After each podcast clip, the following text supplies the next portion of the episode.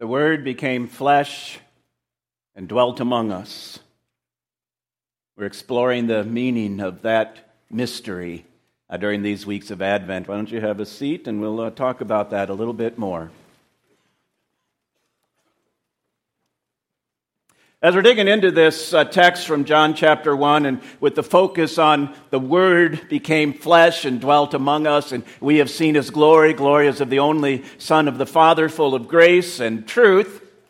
We're unpacking that in kind of in stages. So the uh, the first week, a couple weeks ago, we looked at the uh, very first part of John chapter 1. The first several verses talks about in the beginning was the Word.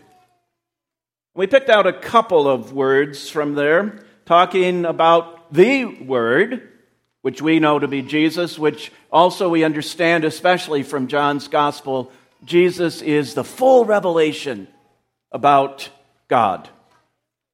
We're also learning, and we'll talk more about this next week, that the Word, Jesus, teaches us about two words in particular grace and truth. Sorry, I didn't have that one up there. Uh, that's the full revelation. The world, talking about the word for the world, the world, oftentimes in John, not always, but oftentimes, and we'll see that again today, talks about those who are standing in opposition to God. Last week we looked at the, the next five or so verses uh, which followed, looking especially at John the Baptist, the voice to the world. And we, uh, we noted that Really, John uses the word witness or, or bear witness. We talked about how we also are a voice to the world and, and said that voice is more than just what you say, it's also what you do. So, word plus actions equals voice. Today, we're talking about the light of the world based on pretty much the next uh, four or five verses in, in John chapter 1. And we're going to quickly skip through those verses to talk about uh, uh, some things that would be helpful for us to be aware of. These are in your, your sermon outline. You don't have to write anything down there, but just the way that the words are emphasized are in there. So, for instance, we have underlined um, from verse 5 the light shines in the darkness, and the darkness has not overcome it. That verb shines stands out not just because of shining, but also because this is well, almost every other verb in John chapter 1, what goes before and what comes after this, is past tense, something that's already happened. Shines is, if you know your English grammar, is present tense, something that's taking place right now. We're going to talk a little bit more about uh, that. And, and it shines in the darkness, and, and while the darkness would like to overcome it, it has not been able to do so. Then John tells us that the, the true light, which enlightens everyone, was coming into the world. The true light, as compared with John the Baptist, who was not the light, but came to bear witness to the light. The true light, Jesus, enlightens everyone. This is the only other verb, enlightens, is the only other verb in John 1 that's present tense, and you can see why that would be. It relates to the, to the word shines, and, and we'll fill that out a little bit more later. But this word, this light, enlightens everyone. There's a couple ways to understand that. I think probably the way John meant it was it enlightens everyone who trusts in Jesus, because he talks about that just a few verses later when he says that to all who did receive Jesus, to all who received Jesus, who believed in his name, he gave the right to become children of God. So I think that's probably the, the main way that John is talking about it here. But we also know that even those who don't know Jesus can still be enlightened by those who do know Jesus. And we can have a positive influence on them. Going on, he was in the world and the world was made through him, yet the world didn't know him. Why not? Well, one explanation certainly could be well, they hadn't heard about him. Communication back then was a lot different than it is now. Jesus walked in Israel. People, uh, even all over Israel, would not necessarily have heard of him. But, but John gives us another reason. That's one. But John gives us another reason as well, and that has to do with the idea that the world really is all of those who are opposed stand in opposition to Jesus. So there were many who knew about him, but they did not know him because they didn't want to know him. Because they didn't like what he said, they didn't like what he stood for. They preferred darkness to light. And that's true.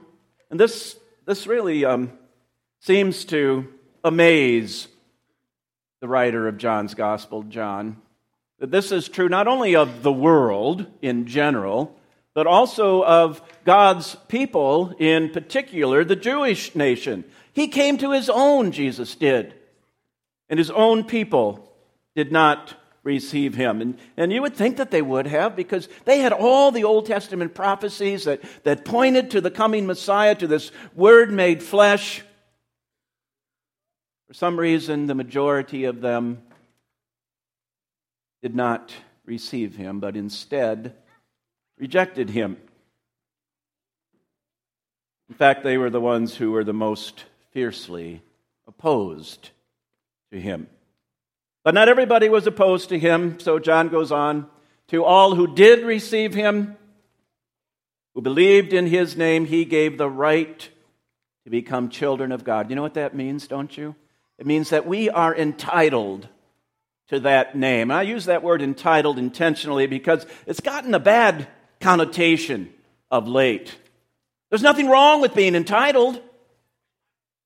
Now, sometimes we forget that there's a difference between feeling entitled, which is not always a good thing, and actually being entitled, which is a very good thing in this case, especially because this entitlement is not something that, that we claim any responsibility for having achieved.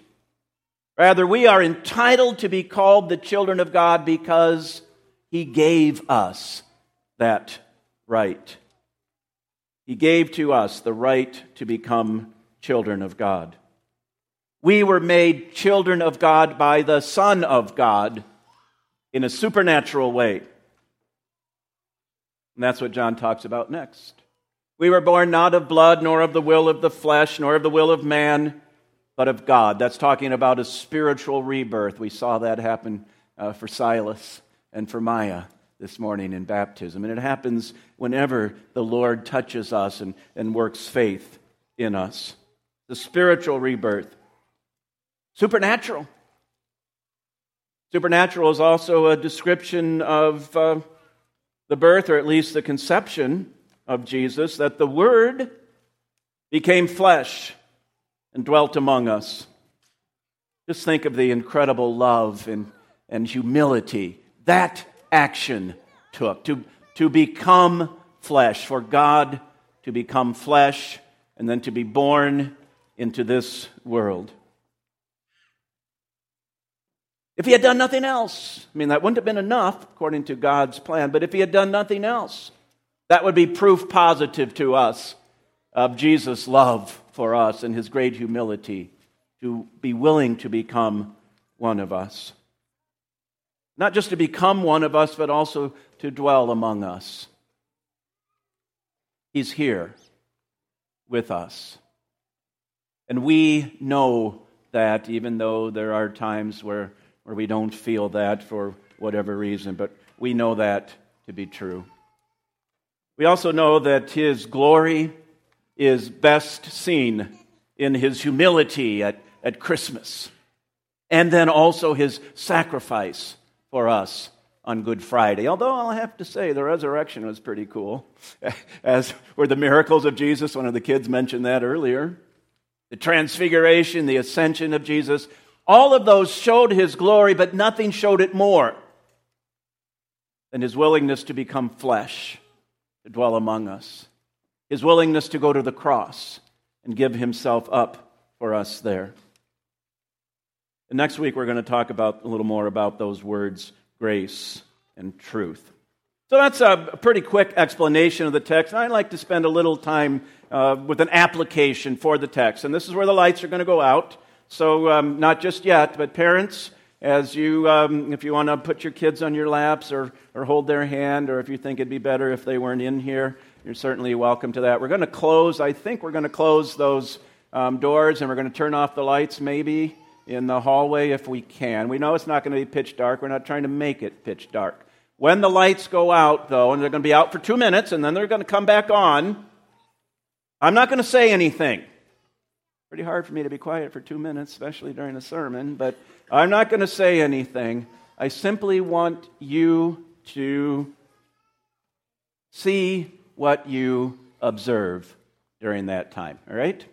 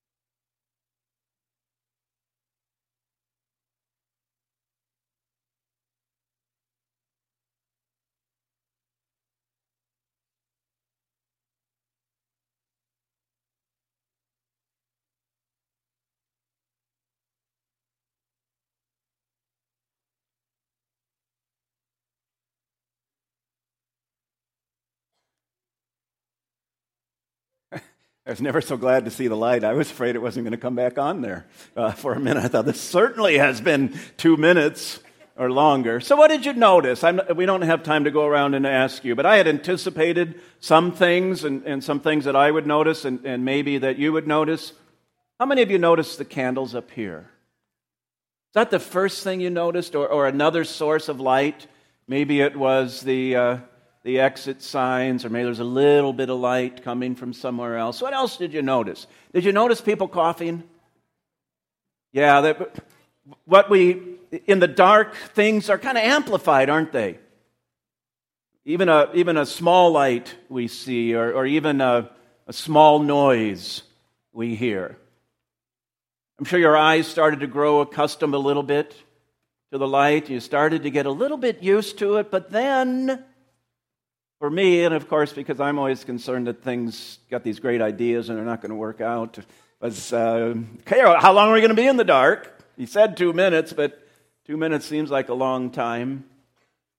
You can start to get used to the dark a little bit, but, but it can also seem to kind of close in on you, and, and we can become in, uncomfortable in the dark. Other times, what do we know about the dark? We can become very comfortable with darkness. All right, so let uh, those and anything else that you noticed, uh, let that um, float around in, in your mind as, as we think about darkness and light for a few minutes, because we know the light shines in the darkness, and the darkness has not overcome it. What is darkness? Well, it could be evil, and lots of times it is. When, when Jesus was in the Garden of Gethsemane and they were coming to arrest him, what did he say? This is your hour and the power of darkness. And when Jesus was on the cross for three hours, what happened? Darkness across the earth. Evil, darkness was triumphing. And the question for us is how often is that darkness part of our lives? When we let evil, sin, get the upper hand in our lives. You know, there's another way that we use that term darkness. If we say, Oh, I'm in the dark about something, what does that mean? It means I don't know. And remember what we were told about Jesus? That he came to the world, but the world did not know him. His own people did not know him. John says they did not receive him, but he's using those in the, in the same way. To not know Jesus is to not receive him. The light shines in the darkness. The true light, which enlightens everyone, was coming into the world. Jesus doesn't want the darkness to still be a part of our lives. He doesn't want us to become comfortable with darkness. Now, what we know about light is sometimes it hurts our eyes. And the light of Jesus can do that, can't it? As, as He shines into our lives and, and reveals things about ourselves that we certainly don't want anybody else to see, and, and maybe we don't want to see them even ourselves. And yet His light shines in our lives still to this day. Jesus is the light of the world. And we invite his light, his light into our lives, don't we? Especially the light of his grace, which, which doesn't expose our sin, but erases it with his blood shed for us on the cross, his forgiveness granted to us. And so we receive him. We thank him for the light of his grace and, and the light of his truth. The light of the world is Jesus. Did you know an interesting thing happens in Matthew chapter 5? You can look that up if you want to. Jesus says of his disciples, You are the light of the world. In this dark world, even the small light that, that shines from me or that shines from you, like those candles in the, in the darkness during that two minutes that seem like two hours,